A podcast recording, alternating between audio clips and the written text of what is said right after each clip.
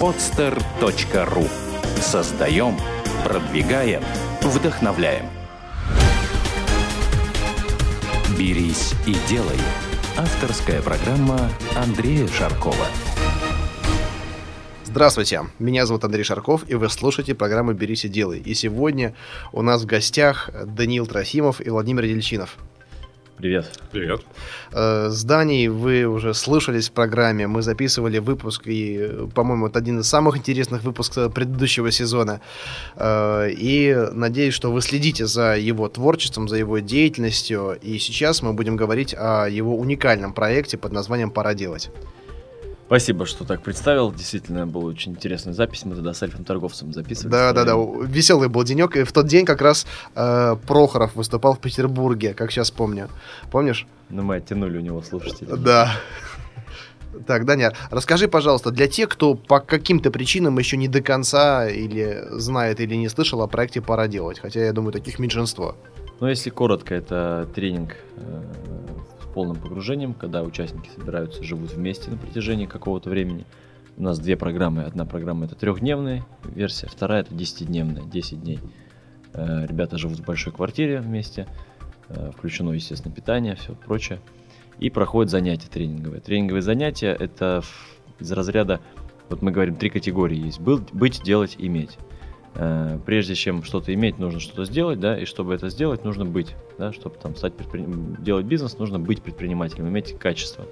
И вот тренинг как раз у нас направлен на работу в категории быть. То есть мы тренируем студентов именно в этих вопросах.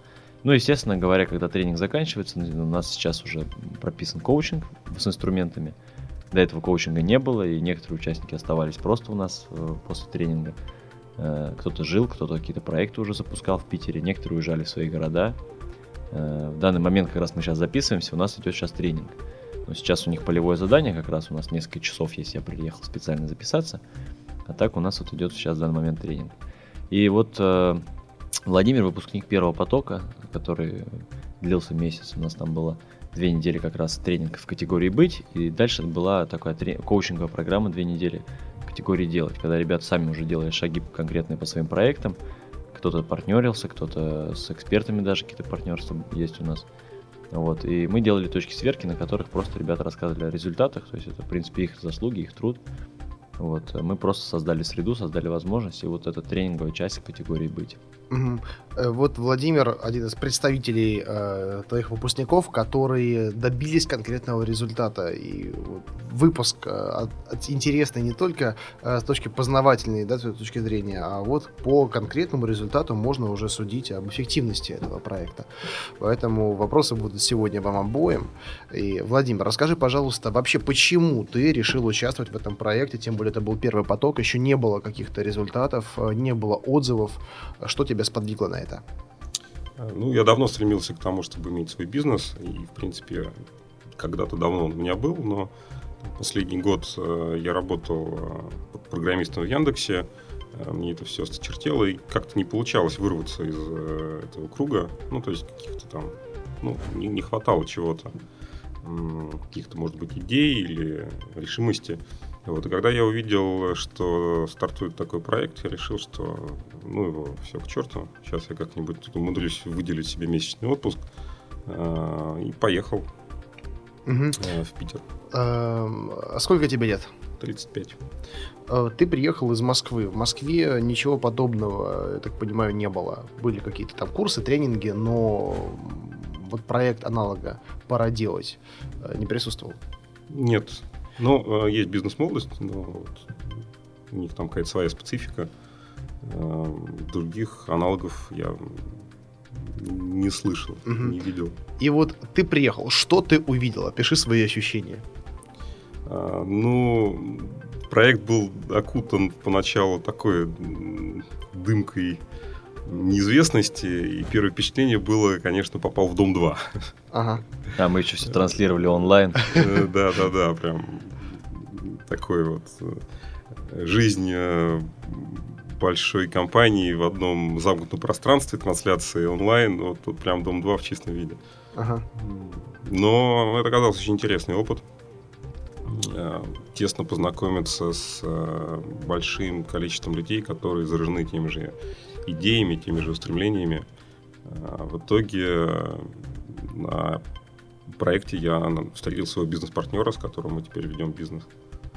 А вот что касается знаний и опыта, который ты получил на этом проекте, что было самым ценным, допустим, в плане, который повлиял на тебя на категорию «быть», может быть, что-то на категорию «делать», да, потому что были спикеры и больше бизнесмены, были спикеры, там, возможно, психологи. Я знаю, вот у Дани есть потрясающая способность оказывать на людей положительное влияние, да, через определенные, я даже не знаю, как это назвать, не то чтобы курсы, погружения, да, может быть, правильно, Даня, ты меня поправишь, если я не прав. Спасибо за такую оценку. Да, потому что я наблюдал, когда мы выступали с тобой в многотысячном зале, да, в ЛДМе одновременно, как люди плакали, как на твоих выступлениях. Настолько ты вот затронул что-то в них такое сокровенное, и выходили потом с такими осветленными лицами. Не знаю, какие потом эти лица были, что-то, может быть, в них изменилось, но, надеюсь, по крайней мере, кто-то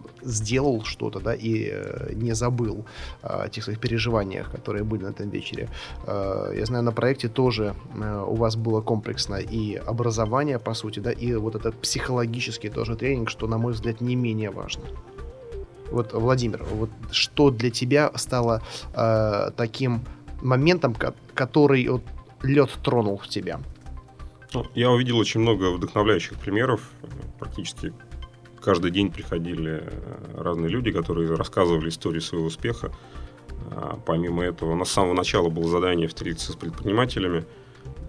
И мы с еще одним участником провели это в формате интервью. Мы за один день объехали, наверное, 5 или 6 молодых питерских предпринимателей. И вот все это очень сильно вдохновило.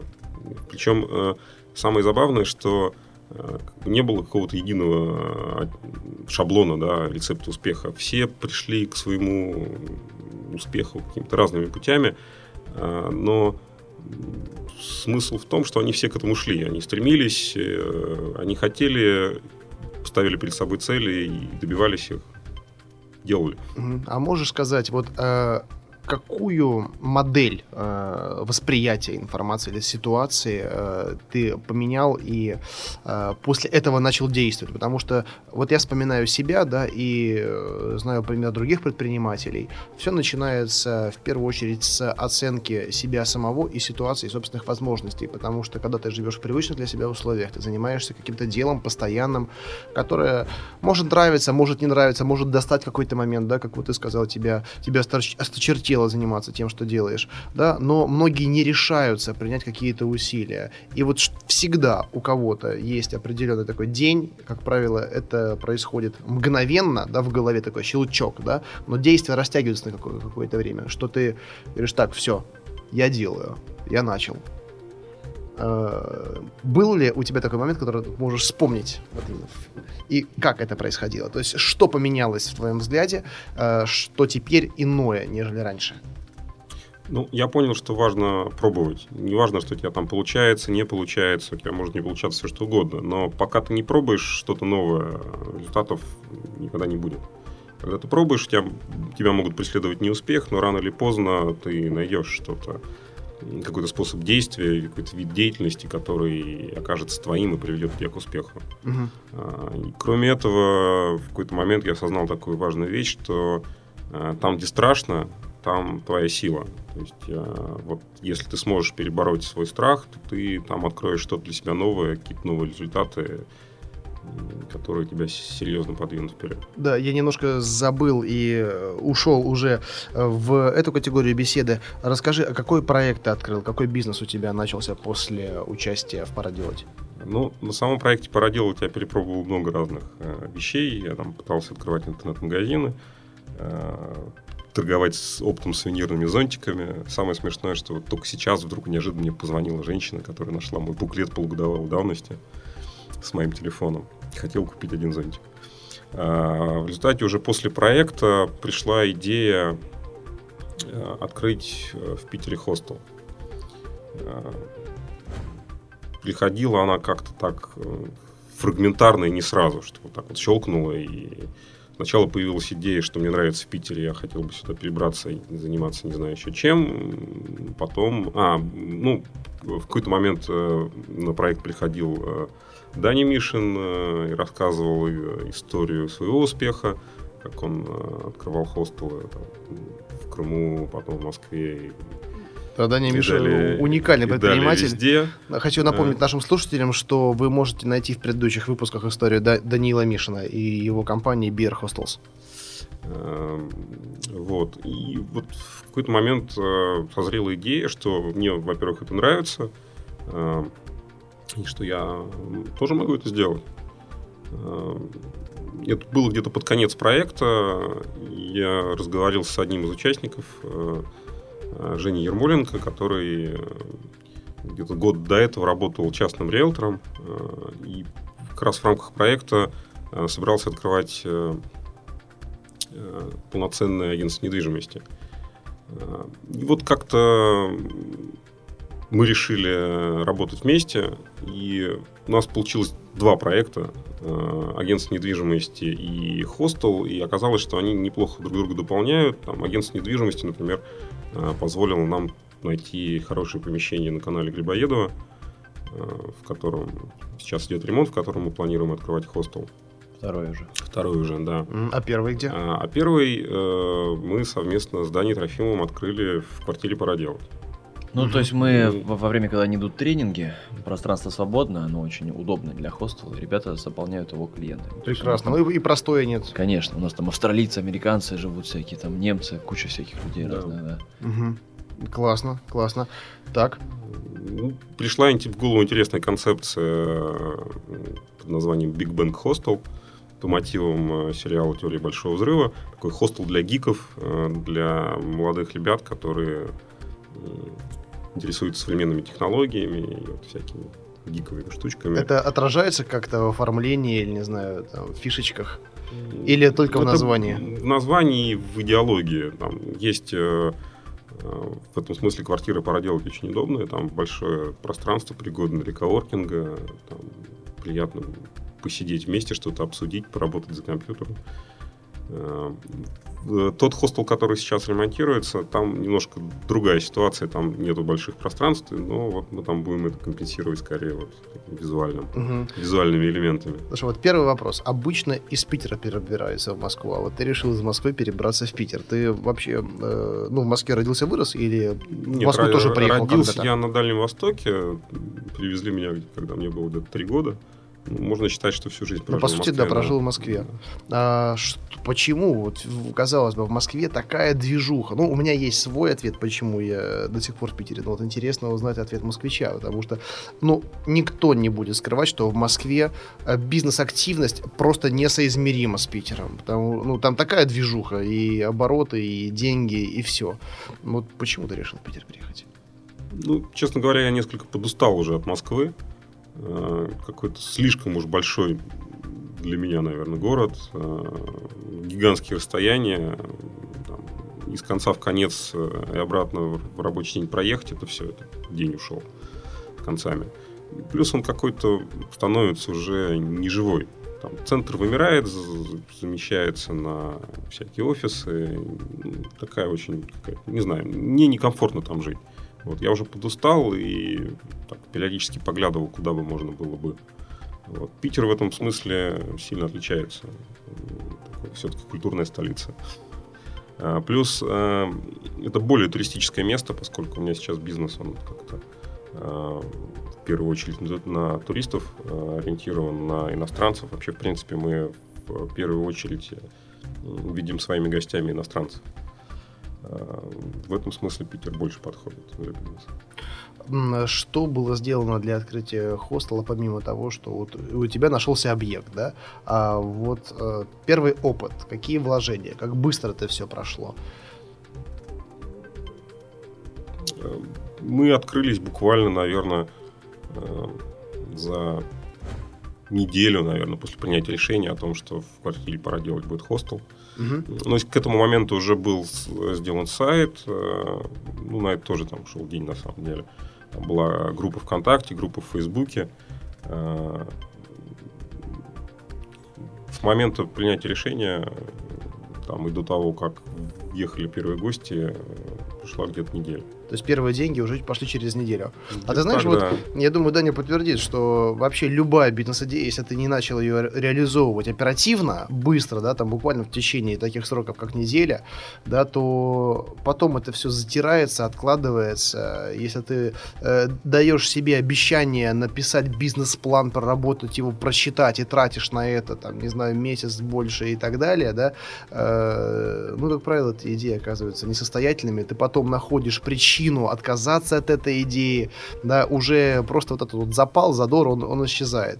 И вот мой взгляд такой, что пока это все вот живо и теплится, да, пока оно вот только вот пробудилось, вылупилось, грубо говоря, из скорлупы твоих мыслей, да, такой вот птенчик проекта какого-то, да, надо быстро делать, иначе потом, блин, сдохнет он, надо быстро его кормить, пичкать там стероидами, там чем угодно, не знаю, тогда он выживет. И в этом плане мне очень близко ваше оперативное движение. Вот. И скажи, эта идея, она в финансовом отношении насколько оказалась оправданной и насколько оправдались ожидания? Ну, я бы не сказал, что я там заработал больших денег. Я думаю, что все еще впереди. У нас есть время подготовиться к следующему сезону. Потому что по-хорошему, конечно, нужно начинать не в начале лета, а как минимум весной. Поэтому с этой точки зрения, ну, то есть, как бы, больших денег не заработал, но получил колоссальный опыт. Теперь представляю себе, как нужно подготовиться к следующему сезону, чтобы уже следующий сезон прошел в коммерческом плане успешно. Превосходно. Смотри, а ты приехал как с семьей, приехал один из Москвы. Здесь же нужно устроиться, обустроиться. И как вообще приняли твои близкие самые, да, вот твое такое решение покинуть привычное место обитания, бросить все и заняться чем-то неизведанным и непонятным? Ну, я приехал один, в этом смысле мне проще. Близкие. Моя мама, она, конечно, несколько была шокирована, но приняла это вполне нормально. Ты не женат? Уже нет. Знаешь, это уже прозвучало, как будто бы два этих события оказались связанными. Надеюсь, что это не так? Нет. Ну, нет. Слава богу. А то, знаешь, так вырисовывается сценарий, да, если бы я не задал конкретизирующий вопрос, что Владимир принял решение, жена сказала, нет, я остаюсь, езжай, дорогой, я... Когда так, ну, слава богу, что не эти обстоятельства. Не секрет, что семья зачастую является тормозом в каких-то очень резких решениях, в попытках открыть свой бизнес. Поэтому, в принципе, проще это делать, пока ты молодой, пока нету семьи, пока ты можешь делать всякие разные безумства, и тебе не нужно оглядываться на своих близких. Здесь в этом плане, да, конечно, я согласен, что чем раньше ты начнешь, тем быстрее ты как-то поймешь ситуацию и какие-то правила, да, и самое главное, в случае неудачи никто этого сильно не пострадает. Но вот сейчас я уже пришел к тому пониманию, когда уже есть опыт, что семья уже является, наоборот, не тормозом, а катализатором, потому что некоторые вещи, ты понимаешь, тебе нужно делать более эффективно, лучше, да, чтобы обеспечить те условия для своей семьи, которых ты всегда хотел и которых она достойна. Вот, поэтому, ну, это да, для всех разная ситуация. Хотя действительно бывали и случаи, я наблюдал, когда человек, обладая потенциалом, ну, здесь вопрос уже смелости и решимости, да, он боится что-то потерять и боится подставить под угрозу какое-то текущее положение, да, в том числе вот ради семьи. Сам бы он, может быть, это сделал, да, но он боится, что там семье, ребенку, жене он в какой-то момент времени не сможет обеспечить то, что есть на данный момент времени. Но тут та самая зона комфорта, о ней можно очень долго рассказывать. Вот, поэтому, конечно, если у вас нету каких-то якорей, да, надо действовать. Но даже если есть, но я говорю в этом не в негативном отношении, конечно, потому что семья – это одна из высших ценностей, ну, лично для меня, по крайней мере, да, возможно, для кого-то по-другому, но сейчас для меня так стало, по крайней мере. Вот, надо не в ущерб, но действовать все равно. Потому что иногда промедление – это гораздо больше вред для семьи, чем активные действия. Поэтому всегда, конечно, хочется иметь подушку безопасности, и, мне кажется, правильно будет, да, вот эту подушку создать определенную, да, которая даже если в случае неуспеха, ну, минимум там, на год, обеспечит семью всем тем, к чему она привыкла. Ну, это идеальный вариант зачастую, знаешь, когда ребята к нам приезжают, у которых, может быть, даже нету денег там на обратный билет. То есть ты говоришь подушки на год, и есть случаи, когда люди понимают, что для них это там возможность зацепиться зубами за этот шанс, который они там, может быть, кредит взяли там или заняли в долг где-то деньги, да, приехали на тренинг, чтобы здесь прожить это время, пройти эти занятия, пообщаться с этими экспертами.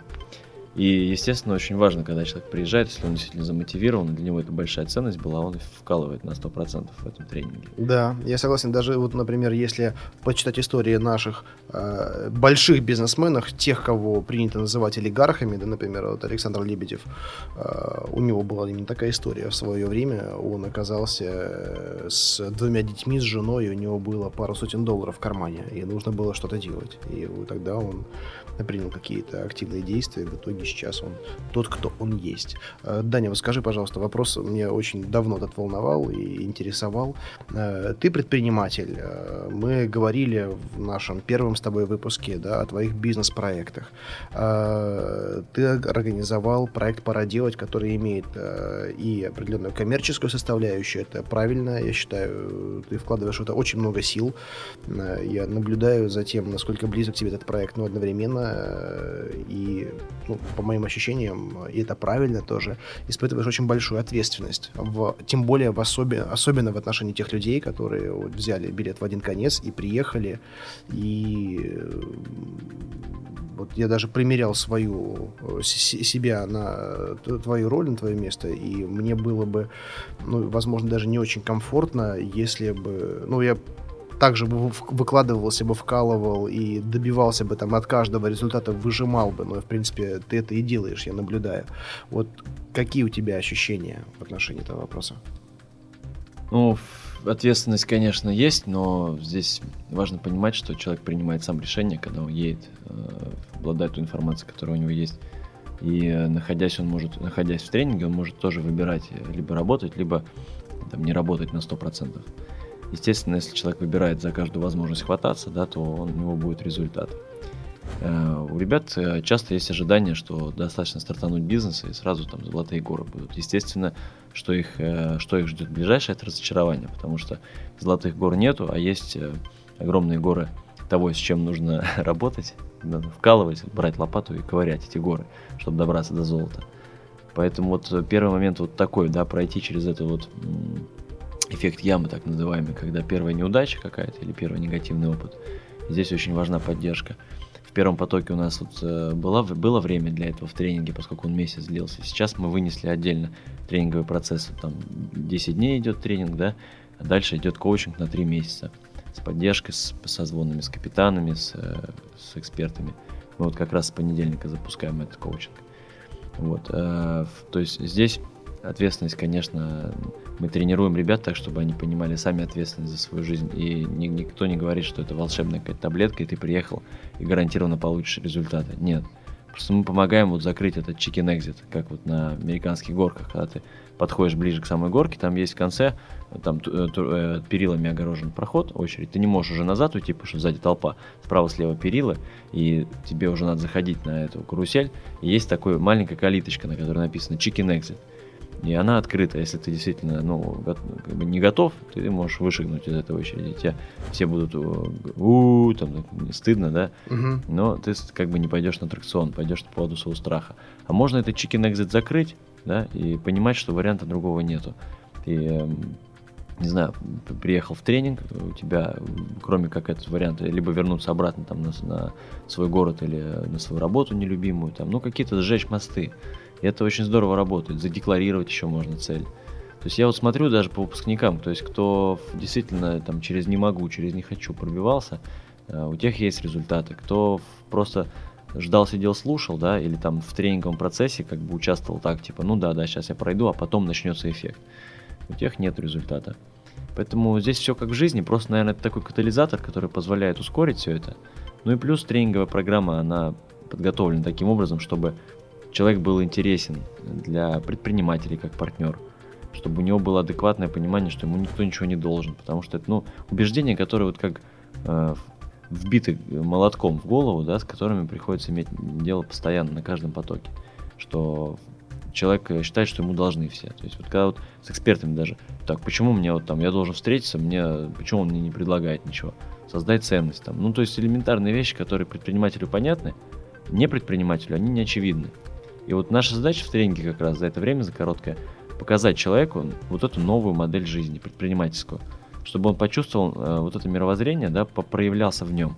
И это уже его навык, это не просто какая-то лекция, это как вот навык езды на велосипеде, когда ты поездил один раз, ты всегда можешь это повторить. А дальше твой выбор уже, будешь ты на нем ездить или нет. Но научить мы можем этому. И в этом ценность тренинга, в отличие от других бизнес-тренингов, где работают только с инструментами из категории «делать». Вот такой вот ответ. Слушай, вот вопрос как предпринимателю. А твои производственные проекты, они как не страдают от такой глубокой погруженности в проект «Пора делать»? Слушай, ну вот что удивительно, совсем не страдают, а более того, позавчера я был на фабрике карт, например, у нас там рекордные показатели по изготовлению продукции, хотя я полгода уже не занимаюсь управлением компанией. Угу. Вот, но так мне везет очень с людьми, у меня хорошие партнеры. Я пригласил, в феврале я создал проект «Пора делать», и в конце февраля я уже пригласил к сотрудничеству директора и финансового директора. То есть два человека, которые непосредственно постоянно с фабрикой карт работают. Я уже фактически уже как учредитель остался. Ну и на мне еще дополнительно такая побочная функция. Я, поскольку везде мелькаю, как бы, ну, получается пиар дополнительно. Ну, представительские функции. Ну да. Но в целом компания существует без моего участия. И даже существует, я бы сказал, наверное, лучше, чем когда я управлял. Потому что я предприниматель лучше, чем управленец. Вот. Есть люди, которые управленцы лучше, чем предприниматели. И вот это вот очень крутая комбинация. Я, в принципе, с «Пора делать» представляю себе такую же перспективу. То есть, ну, в какой-то момент вывести этот проект развития на несколько городов и делегировать управление крутому управленцу. Самому остаться в контексте тренера просто. Мне очень знакома эта ситуация, потому что своими первыми проектами то же самое. Когда ты отходишь, ставишь хороших управляющих, и у тебя все складывается, ты понимаешь, это единственный правильный путь развития, единственный. Потому что когда все завязано на тебя, на твою личность, на твои личные какие-то активности, да, то, с одной стороны, это все подконтрольно, все понятно, но, с другой стороны, очень уязвимо, потому что с тобой может произойти все, что угодно в любой момент, да, и тогда бизнес рухнет. Ну вот, а когда он независимый, ты можешь его, ну, получать, скажем так, пассивный доход и продать, в конце концов, если что. Да, может быть, даже команде управляющих, может быть, какому-то внешнему инвестору, внешнему партнеру. Тоже вариант. Многие так делают, и, в принципе, может быть, кто знает, один из нас так сделает рано или поздно. Это дает еще, знаешь, что вот дает такое более масштабное, что ли, видение своего же собственного бизнеса, когда ты выходишь из управления. И ты тут уж выбираешь, каждый предприниматель сам выбирает, либо ему узнать все детали в его бизнесе, да, там, до мельчайшего гвоздика, и быть специалистом во всех вопросах, либо действительно развивать бизнес там на качественном уровне. Да, стратегическое развитие уже, да. Или там новую компанию открыть, например. Потому что невозможно заниматься оперативным управлением в фирме, ну, непосредственно жить ей, да, каждую секунду, и открыть сразу, ну, параллельно новый бизнес. Чтобы тебе открыть новую какую-то компанию, тебе нужно развязать свои руки здесь. И, естественно, ты потеряешь немножко в контроле, в каких-то деталях. То есть это абсолютно нормально и приемлемо. Это называется не мелочиться, да, а более как бы крупными мазками рисовать. Все правильно. Владимир, вот тебе это все еще только предстоит. Скажи, вот ты уже, по сути, 3 месяца работаешь сам на себя, правильно? Или я ошибаюсь в цифрах как-то? Да, 3 месяца. Не разочаровался вообще в своем выборе? Были, может быть, какие-то моменты, когда ты думал... Эх, блин, зря я это все затеял, зря приехал. Или всегда, каждый день, просыпаясь с утра, ты знаешь, что тебе нужно сделать, и вечером, засыпая, получив тот результат, который в этот день ты получил, ты был им удовлетворен. И если нет, то понимал, что тебе нужно переделать завтра, и это тебя по-прежнему вдохновляло, как в начале пути. Ну, мне нравится то, чем я занимаюсь. Вот эта деятельность, связанная с гостеприимством, с встречей с различными людьми со всех стран мира, она мне очень нравится. Конечно, некая неудовлетворенность в финансовом плане у меня есть, потому что, ну, все не так, как можно было бы мечтать. Но я думаю, что все еще впереди. Я считаю, что я на верном пути, и нужно просто больше, тщательнее работать и вообще вижу свое будущее именно связанное с гостиничным бизнесом. Меня в свое время очень вдохновил пример ребят, которые бросили работу в Москве и купили гостиницу в Таиланде. Вот, и я думаю о том, что в перспективе было бы неплохо. Ты прочитал об этом примере, либо лично знаешь этих людей? Нет, лично я их не знаю, я о них прочитал, они достаточно подробно описывают свою историю в живом журнале. Ребята, там, семейная пара, юрист, 30-летний, там, не помню, чем у него занимается жена. В какой-то момент им тоже надоела жизнь в Москве, и они уехали в Таиланд. Ну вот я встречал таких людей тоже в Таиланде, в Индии. Вот Даня вернулся недавно из замечательного уголочка планеты, где таких людей тоже встречал. Правда, непонятно, почему их называют дауншифтерами, хотя, по-моему, это скорее наоборот. Наоборот, если так задуматься, это такой хайшифтер. Ну, это знаешь, вот о том, что можно жить по-разному. Когда у нас ребята тоже приезжают на тренинг, они, я думаю, одно из первых открытий, что можно, вот когда видят это количество экспертов, я имею в виду предпринимателей, и проходят упражнения наши, первая мысль, что можно жить по-другому. И я всегда удивлялся, когда вижу, вот, например, до сих пор удивляюсь, вижу пожилых женщин, там, бабули, которые ходят, собирают банки там алюминиевые из ведер мусорных, и при этом имеют квартиры в центре города, например, да, большие.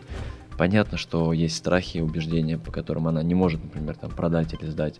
Но, в принципе, она могла бы быть миллионершей, жить там в обалденном замке где-нибудь, да, в Таиланде, в том же самом, продав тупо свою квартиру. Или сдавать ее в аренду и путешествовать по всему миру. Ну, или там разменяться, например, и иметь денег столько, чтобы не надо было вообще ходить по этим мусоркам. Меня тоже эта ситуация удивляет, особенно, ты знаешь, ситуация в центре Петербурга. До сих пор, наверное, половина жителей старого фонда — это коммуналки, да. И вот такие небольшие квартиры, где вид из окон на миллион, там, на Эрмитаж, да, например, да, либо вот на миллион, в прямом смысле, на миллионные улицы, которые примыкают к Эрмитажу. Ты идешь, смотришь по окнам и видишь, понимаешь ситуацию. А на обед денег нет, хотя реально их квартира может стоить, наверное, $1 миллион запросто. Ну вот это примеры как раз ограничивающих убеждений, но это уже такой критический момент, критическая ситуация, уже в такой, как бы сказать, крайность, можно сказать, да. А у людей молодых пока еще нет такой крайности, но тем не менее уже вот эта скосность мышления существует. И уже привычка есть там в офис домой, в офис домой, в офис домой. Там зарплата какая-то, там $1000 платит, ну и ладно. То есть человек привыкает к этому режиму. И это как вот в эксперименте с блохами, когда банку снимают, крышку с банки снимают, они не могут выпрыгнуть на высоту больше, чем была крышка эта. То есть они привыкли уже прыгать на эту высоту, и все.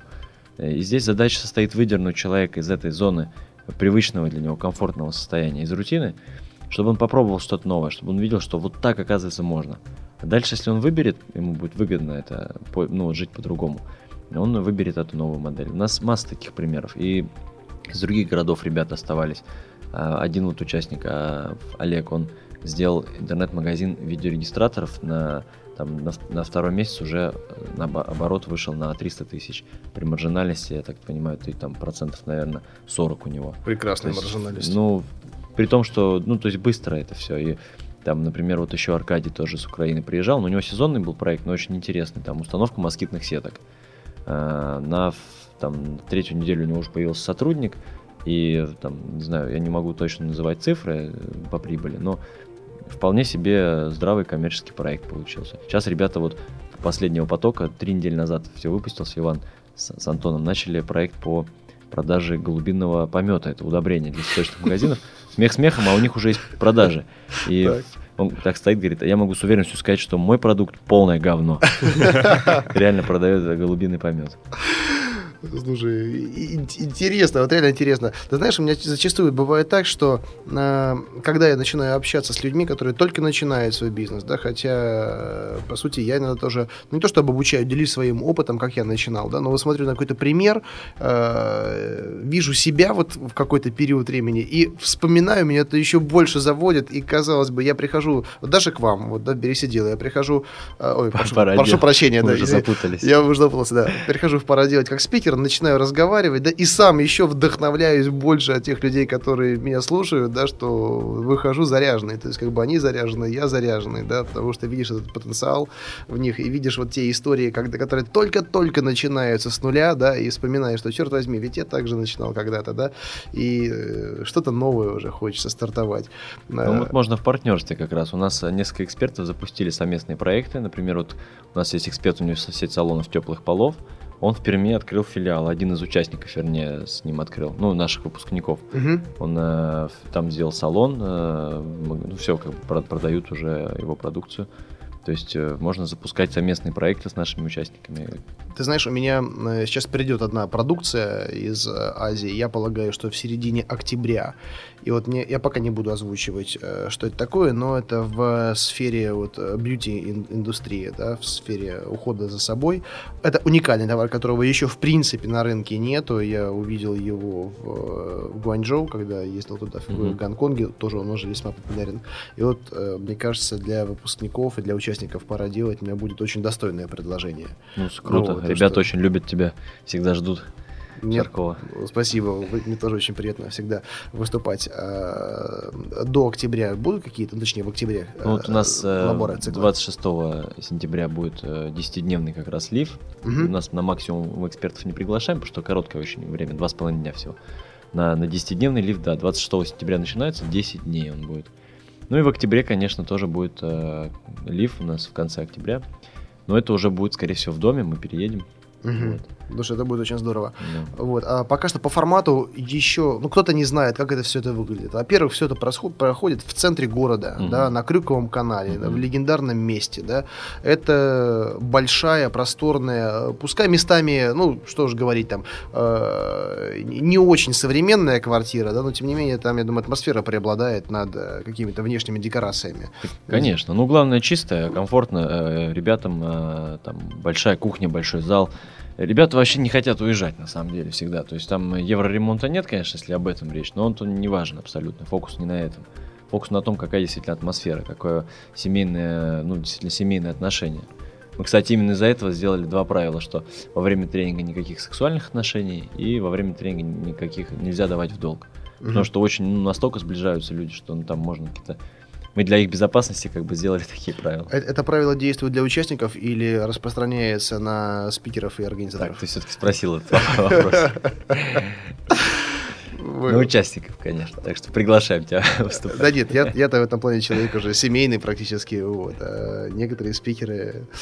Ну там не до этого. Фокус реально не на этом. То есть, ну ты сам видел все это, в каком формате это происходит. Занятия действительно с утра до ночи, то есть там ребятам некогда, поспать только если 6 часов, и обеденный перерыв, больше времени нет. Вот, ну, плюс, я думаю, опять же, для иногородних участников расположение твоего проекта, оно настолько уникальное. Я, когда проектор, я забыл, там Аркадий человек. Да. Вот, мы с ним пересекались, вот, я туда выехал покататься на велосипеде и смотрю, они там гуляют рядом с Никольским собором. Там, красивейшие по каналам, места, да, очень красивое место, да, я неподалеку живу как раз от этого места, поэтому место действительно, локейшн уникальный, и здесь и знания, и еще эстетическое удовольствие вы будете получать. Вот. Владимир, к тебе вопрос. Скажи, пожалуйста, а вот ты наблюдаешь и участников проекта «Пора делать», спикеров, да, у которых серийные уже есть проекты, да, у тебя есть ли желание развиваться таким же путем серийного предпринимателя, или ты хотел бы погрузиться вот в эту тему гостиничного бизнеса, которая тебе интересна, да, и развиваться только в ней? Какие у тебя вот именно перспективы, планы? Ну, гостиничный бизнес – это в значительной степени для души, на самом деле. Мне бы хотелось научиться создавать бизнесы там с нуля, как, грубо говоря, как конструктор. Реализовывать какие-то бизнес-идеи в виде завершенного проекта, который там либо функционировал бы, либо там был бы продан, ну, тем или иным образом приносил бы прибыль. Вот агентство недвижимости для меня сейчас в какой-то степени это именно такой проект. То есть, ну, сама по себе идея агентства недвижимости не то чтобы очень меня вдохновляла, но я подхожу к ней именно как к модели создания такого бизнеса с нуля.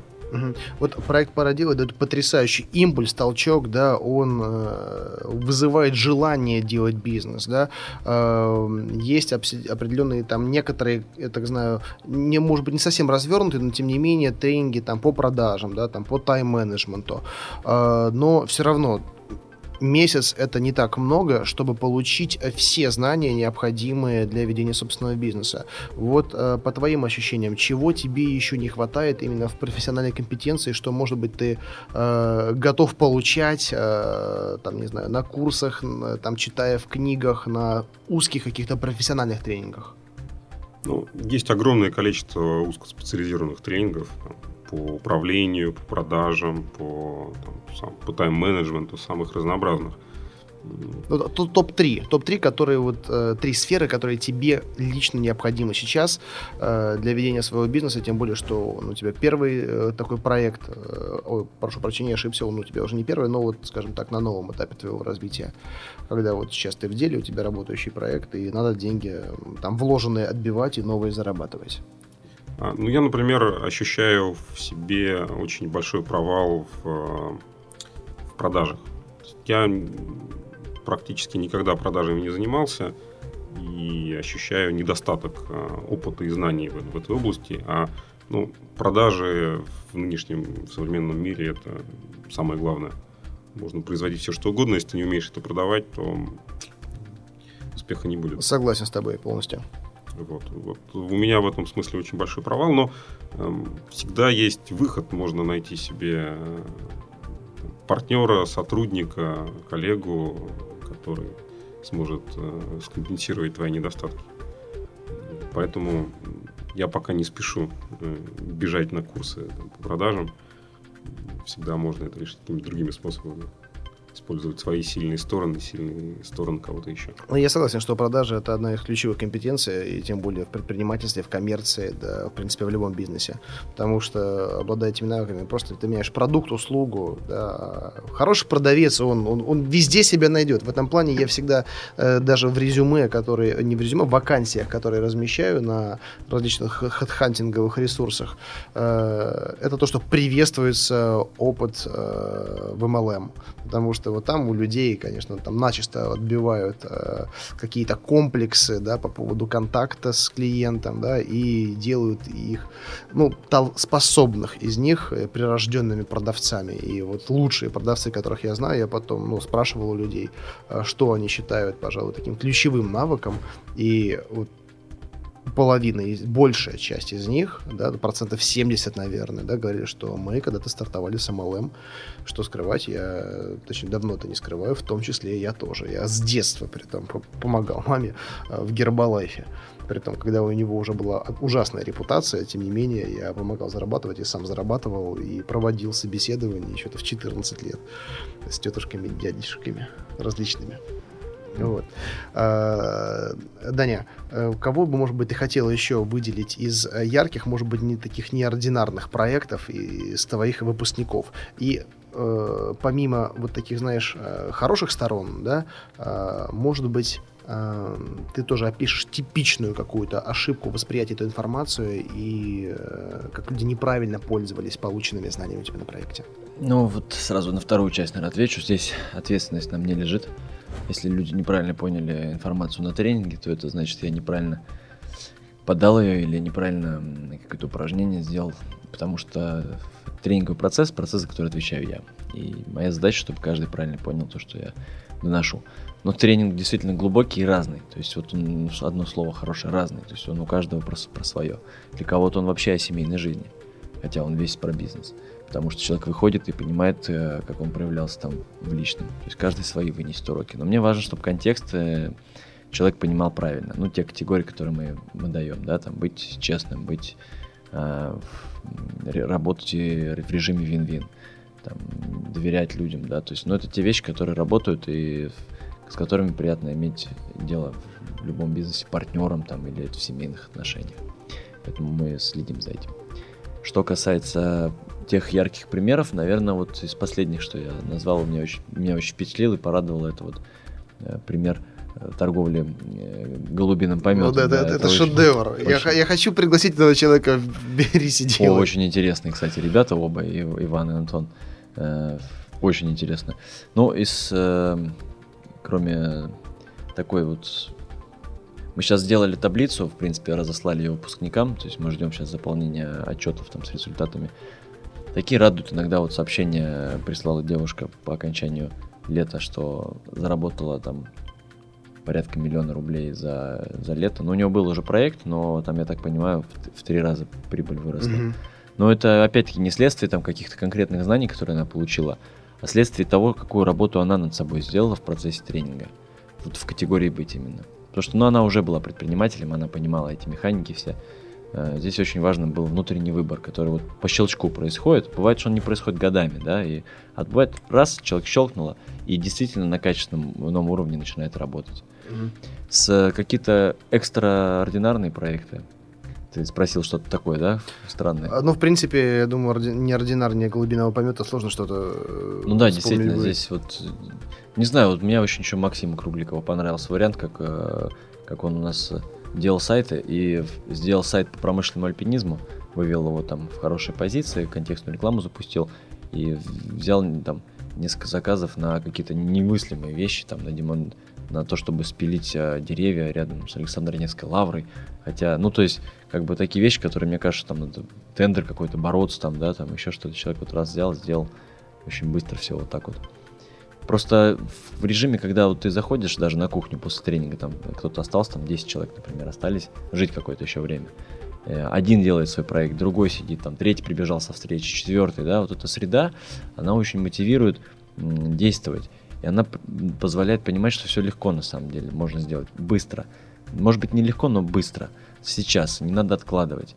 И ребят начинают сразу же, с утра он встает и побежал, да, там встреча где-то, и все, уже энергетика совсем другая. Это то, на самом деле, чего очень мне не хватало, когда я начинал. И я бы с огромным удовольствием принял участие, если бы вот такой проект был в то время, когда я начинал.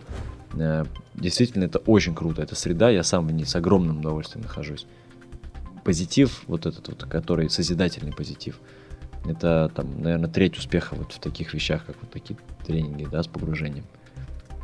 Вот, поэтому из негативных моментов ты еще попросил выделить, как неправильно понимают информацию, я бы сказал, что есть один момент, что тренинг отличается от семинара, например, тем, что в тренинге нужно работать. И у людей иногда такого понимания нет, они приезжают слушать лекцию профессора, вот в кавычках, и когда оказывается, что им нужно в этом тренинге делать, там то же самое упражнение делать, задания какие-то, растяжки, они порой, ой, как дискомфортные. Там цена слова одна тоже. То есть я не могу, к сожалению, правила конфиденциальности. Да, да, я понимаю. Но есть вещи, которые люди никогда в жизни не делали. И для них это безумно страшно. И когда им приходится это делать, конечно, они сначала с недовольством, как же мы это будем, мы же приехали на тренинг, тут что-то делать надо. В конце потом, конечно, они довольны, делятся уроками, говорят, что это был невероятный опыт в жизни.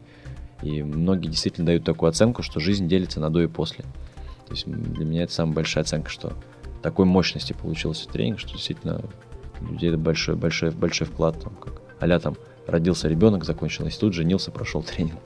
Ко мне как раз-таки приходила одна из участниц, такая с некоторыми выдающимися особенностями, которая... Я помню. Да, ты понял, о чем я говорю.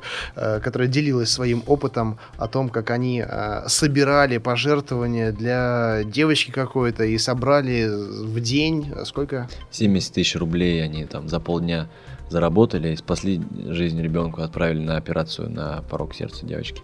Ну, это они сами решили на благотворительность, там задание было просто заработать деньги, а не на второй день тренинга это задание было. Так вот, чтобы слушатели поняли, они именно заработали или собрали пожертвования? Нет, они сделали целый ивент, они сделали аукцион, люди, ну, то есть там понятно, что люди понимали, куда эти деньги идут, поэтому, наверное, сумма была большая, то есть она была бы раза в 2, может быть, меньше, 3, если бы это была коммерческая чисто тема. Угу. Но это был ивент, это не было там попрошайничества. У нас были опыты, то есть в разные потоки пробовали разные схемы. Попрошайничество выгодно достаточно, ну так в кавычках. То есть, например, продавать шарики ребят заработали меньше, чем попрошайничая. Это, кстати, тоже интересный такой показатель в нашем обществе, значит, ну то есть поощрение халявы, поощрение вот этой темы. То есть, если просят, просто дай, не задумываясь, да, и поэтому очень много попрошаек, на самом деле. Это реально выгодно. Вот, а там, не знаю, у нас ребята камни продавали, аквагрим делали тоже, там, по 7-8 тысяч за полдня зарабатывали, малыми группами, суммарно там больше получалось. Но это просто не смысл, не в том, что это бизнес, они начали с этого, это одно из упражнений. Как вот боксер прыгает на скакалке, да, то есть мы же не говорим, что скакалка суть бокса, но оно нужно для того, чтобы он там хорошо прыгал, там, был подвижен. То же самое здесь, у нас собраны упражнения из самых разных программ, там и трансформационные тренинги, и групповая психотерапия, и коучинговые программы, то есть вот микс такой очень мощный, все тренинги, которые я проходил, или эксперты наши, там суммарно вот мы обсуждаем. Там Антон Шокин, например, говорит, уже, наверное, около миллиона потратил на тренинги. И считаю, что это самая лучшая инвестиция в моей жизни. Я согласен, да, я тоже близко к этой цифре. Ну вот почти. И я тоже очень люблю эти тренинги. Я считаю, что это самый оптимальный способ образования в современном мире. Во-первых, на практике ты сразу сам участвуешь, это закрепляется в твоем эмоциональном опыте, это не лекция. А во-вторых, быстро. То есть сейчас устаревает информация моментально. Там учиться сейчас, учить по какие приемники, ламповые приемники ты на первом курсе изучаешь, на шестом уже это транзисторные, уже информация устаревает, ты выпускаешься, она уже не надо никому. Тренинги. Это вот та модель, которую я вот вижу как самая оптимальная для образования в 21 веке. Ты прав, не стоит на этом экономить, но просто очень важно избирательно подходить к этому вопросу, потому что ты знаешь лучше меня, очень много шарлатанов сейчас на этом рынке, да, которые за качественный продукт выдают фуфло. Ну это как бы номер один, а второй момент, что тебе нужно. То есть всегда нужно понимать, если у тебя цель, есть люди, которые вообще, вот у меня есть знакомые, я тоже люблю, вот я бывал в разных сектах, ну вот мне интересно это направление, там конфессии, секты, изучаю это, да, как хобби. Там есть у меня один человек, который просто фанат, он прям вот влазает в такие тренинги, там есть такие многоступенчатые тренинги, так называемые, когда они бесконечные практически, там, не буду их называть, чтобы не рекламировать, там 5-6 основных тренингов таких есть, и он из них не вылезает, вот он просто нормально зарабатывает, но он понимает, что это секта, как бы, то есть они его в одну пройдет полностью, там, потом другую, ему это нравится, вот ему, как бы, вот он занимается. Если тебе конкретно короткая задача, нужно выбирать то, что выгодно, то, что лучше, основываясь на отзывах, основываясь на результате, там, наверное, таких вещах. Ребята, и последний вопрос, у нас время заканчивается потихонечку, и к Володе, и к Дане. Но сначала хочется услышать ответ Володе. Вот ты обратил внимание, потому, когда я приезжаю к тебе в качестве эксперта, я практически каждый раз начинаю с тех слов, что не всем дано быть предпринимателем, что даже вот те люди, которые где-то слушают сейчас, конкретно меня в тот момент, да, не у всех получится, кто-то разочаруется, и просто кому-то не дано быть предпринимателем, да, но это вот лично мое такое наблюдение, да, и собственное мнение. Но есть люди, у которых есть потенциал, который они не раскрывают, да, и так и остаются, например, служащими, сотрудниками, хотя они могли бы быть гениальными предпринимателями, потому что не попробовали. У кто-то наоборот, кто-то идеально может быть исполнитель, но пробует себя как предприниматель, и у него ничего не получается. Но поэтому вот суть тренингов, в чем их польза, они помогают понять вот этот вот смысл. Вопрос такой в итоге. Можно ли научить предпринимательству? Вот, Володя, ты считаешь, тебя научили этому или помогли раскрыться тому потенциалу, который в тебе всегда был? Я думаю, меня подтолкнули к этому. Это вопрос не научиться или не научиться, это вопрос быть или не быть. То есть, либо ты хочешь быть предпринимателем, и ты им становишься, либо не хочешь, и не становишься. Просто бывает, что просто многие не осознают свои истинные желания на самом деле, и тренинг в том числе и это помогает раскрыть. Даня. Ну смотри, я вот отвечаю на этот вопрос, что не всем дано, это такая позиция практически фашизма, то есть кто-то генетически неполноценен, что ли, получается, что им не дано это? Скорее это может быть накопленный опыт и те обстоятельства, в которых человек рос. Ну, вот я такую предложу тебе метафору, а ты скажи, согласен с ней или нет. Глядя на меня, да, на то, как бы, на мою комплекцию, можно ли сказать, что мне дано быть штангистом? Ну, наверное, нет, правда? То есть я там чемпионом мира не буду по тяжелой атлетике. Но при этом штангу поднимать я могу с небольшими весами. И как раз пример такой же и про бизнес. То есть, на мой взгляд, все люди могут быть предпринимателями. Все вообще. То есть это не какая-то там мезотерика или мистика. Это простое ремесло, которое, в принципе, можно научиться делать. Вопрос, будет ли такой человек, как и я, там, олимпийским чемпионом, или просто я там для себя там 10 килограммов подергаю, да? Вот то же самое и здесь. Если человек талантлив, как, например, тут Даня Мишин, да, вот пример, 19 лет, там уникальный совершенно проект «Доллар миллионер» и супер предприниматель, талантливый. Есть люди, которые не так талантливы, но в любом случае работать там меньше, чем они бы работали на работе, и зарабатывать там 2-3 раза больше они могут. Это, ну, очевидно, потому что, ну, просто даже по опыту тех людей, которые никогда бы не подумали, вот у нас есть такие, там, смотришь на девчонку, совершенно миниатюрная маленькая девочка выходит вот на вечере гостевом и говорит: а мы вот за 3 недели, вот с Игорем, то, что они давали обратную связь, за 3 недели заработали там 500 тысяч рублей там, в новом проекте. Ну, никогда бы не подумал, потому что, ну, маленькая девчонка совсем, вроде там для домашней жизни, ну, понятно, да, о чем речь. И никогда не ожидаешь, где может выстрелить. Вроде вот подает человек какие-то надежды. Так часто бывает. И на самом деле приверженности не хватает. А другой возьмется, вцепится зубами, доведет до результата. То есть понятно, что Тиньковым и Брэнсоном не все будут. Да, и там Шарковым тоже. Потому что, ну, все-таки ты успешный, талантливый предприниматель. Как бы, я не знаю, понимаешь ты это или нет. Вот. Но работать там на пару часов в день, а не 8, да, и зарабатывать там ту же зарплату или ее, вдвойне ее, может каждый. И как минимум эта задача, мне кажется, она тоже достойна уважения. Она спасает время очень много, что, например, человек может вообще духовным, хочет развитием заниматься, практиками, да, медитациями, йогой, а он ходит на работу, там, 10 часов в офисе сидит, еще там 2 часа на дорогу. Когда ему это делать? Пусть он может сделать какой-нибудь стартап, который, интернет-магазин какой-нибудь или еще что-то. У него будет куча свободного времени, это же уже круто. Поэтому тренинг в этом плане хорош не только для тех, кто хочет там стать супербизнесменом, а просто человек, который живет, ему не нравится то, как он зарабатывает деньги, не нравится образ жизни. И потом у нас тоже достаточно много упражнений на тему, чего же человек на самом деле хочет, глубоко хочет. Там это и медитации, и динамические медитации, в которых он касается этих вопросов и отвечает себе на вопрос, а нужен ли мне бизнес. Потому что многие в конце тренинга отвечают, что нет. Женщина особенно. Я поняла, там, что бизнес мне не нравится. А кто-то наоборот.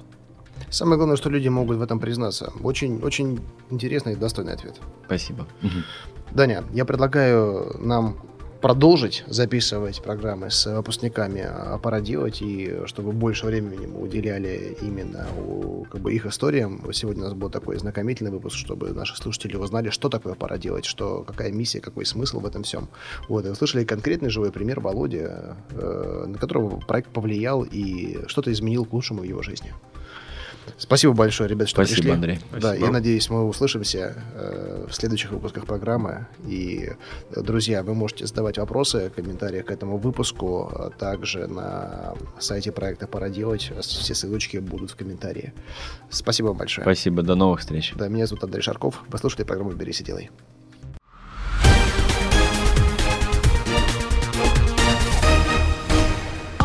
Сделано на podster.ru. Скачать другие выпуски подкаста вы можете на podster.ru.